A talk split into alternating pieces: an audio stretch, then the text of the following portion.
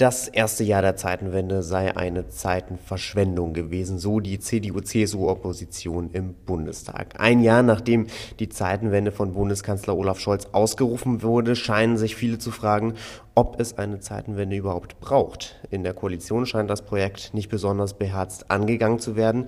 In der Bevölkerung scheint die Solidarität mit der Ukraine zu schwinden. Sprechen wir darüber mit Rainer Semmet, FDP, Mitglied im Auswärtigen Ausschuss des Bundestags. Guten Tag, Herr Semmet. Schönen guten Tag.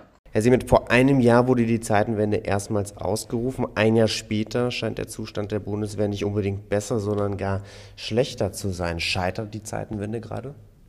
Das äh, würde ich zunächst mal nicht so sehen. Mit der Zeitenwende, die der Bundeskanzler ausge, äh, ausgerufen hat, hat er das richtige Signal gegeben. Wir stehen fest an der Seite der Ukraine. Das ist nach wie vor wichtig und war auch im letzten Jahr wichtig. Und auch wenn es Zeit gebraucht hat, haben wir mittlerweile unsere Rolle auf dem internationalen Parkett, auf der internationalen Bühne eigentlich gefunden und unterstützen die Ukraine mit sehr viel Zivil, zivil mit sehr viel Geld und eben auch jetzt äh, mit äh, Kampfpanzern Leopard und mit anderem militärischem Material. Das sollte man nicht unterschätzen und ich denke auch nicht, dass, dass es nötig ist, das klein zu reden. Ja, und dennoch geht es ja bei der Zeitenwende insbesondere darum, darum, auch die Verteidigungs- und Bündnisfähigkeit wieder zu gewährleisten. Und da, wenn wir gerade auf das Sondervermögen Bundeswehr zu sprechen kommen, das ja 100 Milliarden Euro schwer ist, dann sehen wir, da ist nicht ein Euro bislang abgeflossen. Also ähm, wo stehen wir da in der Zeitenwende? Also es sind jetzt, es sind jetzt Dinge geordert worden, muss man einmal sagen. Äh, das sind die, F, äh, die Kampfflugzeuge, die geordert worden sind. Und andere Dinge sind in der Pipeline. Es ist, verzögert sich und wenn das nach uns geht, dann stehen wir da sehr viel mehr auf dem Gaspedal. Wir hätten uns auch gewünscht, dass äh, da in diesem einen Jahr mehr passiert. Äh, wir sehen jetzt auch, dass seit Pistorius Verteidigungsminister ist, sich dort etwas bewegt und äh, sind gute Dinge, dass wir da eine Aufstellung hinkriegen, auch in absehbarer Zeit, wo wir uns auch verteidigungspolitisch innerhalb Europas und innerhalb der NATO anders präsentieren und anders aufstellen können. Wenn Sie auf dem Gaspedal stehen als FDP, wer steht dann auf der Bremse? Ja, das, äh, wir, haben, wir haben ja nach wie vor eine sehr starke äh, friedenspolitisch auch geprägte Diskussion innerhalb von, von anderen Parteien im Parteienspektrum und äh, das Meinen Sie die SPD? Ich meine nicht die, S die FDP, ich meine da Teile der SPD und ich meine natürlich auch Teile, nicht nur Teile, aber die Linke sehr stark, die jetzt zwar nicht so bedeutend ist, aber die diese Diskussion sehr stark vorantreibt.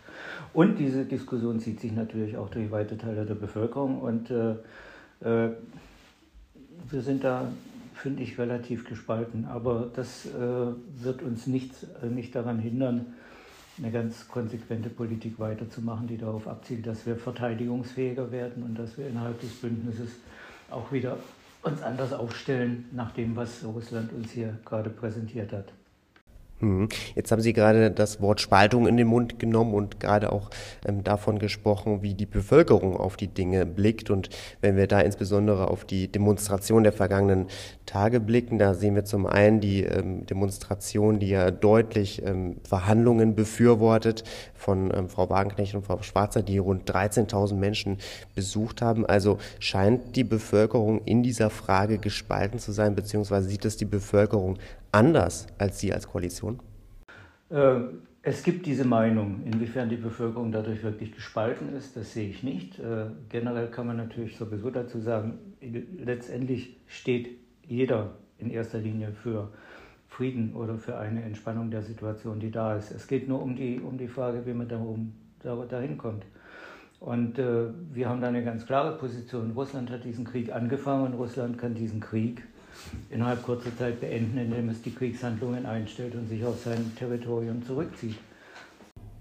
Und dennoch kann man sich ja stärker dafür bemühen, dass es zu solchen Verhandlungen kommt. Ähm, Teile der SPD befürworten zum Beispiel ähm, Gespräche ähm, mit China. Wie sehen Sie das denn als FDP? Da befürworten Sie ja eher nur die Waffenlieferung. Wir ich, wir haben im, im, Moment keine, keine klare Einschätzung dessen, auch was, äh, was China als eigenes Interesse dabei hat. Möglicherweise hat China Einfluss auf Russland, möglicherweise aber auch nicht. Das ist äh, eine vage Diskussion und vielleicht auch eine vage Hoffnung.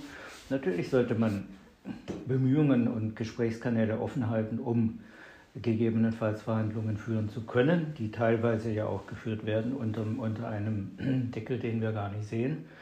Äh, ob diese zielführend sind, das ist eine ganz andere Frage. Aber es heißt ja nicht, dass wir mit unserer Ukraine, mit unserer Unterstützung für die Ukraine mit, mit Waffen und mit, mit Geld äh, damit solche Bemühungen unterbinden wollen. Wir war, warnen nur von, vor der Hoffnung, dass damit mit einem sofortigen Einstellung des Krieges damit, damit eine Lösung herbeigeführt werden kann, die überhaupt akzeptabel ist, insbesondere für die Ukraine.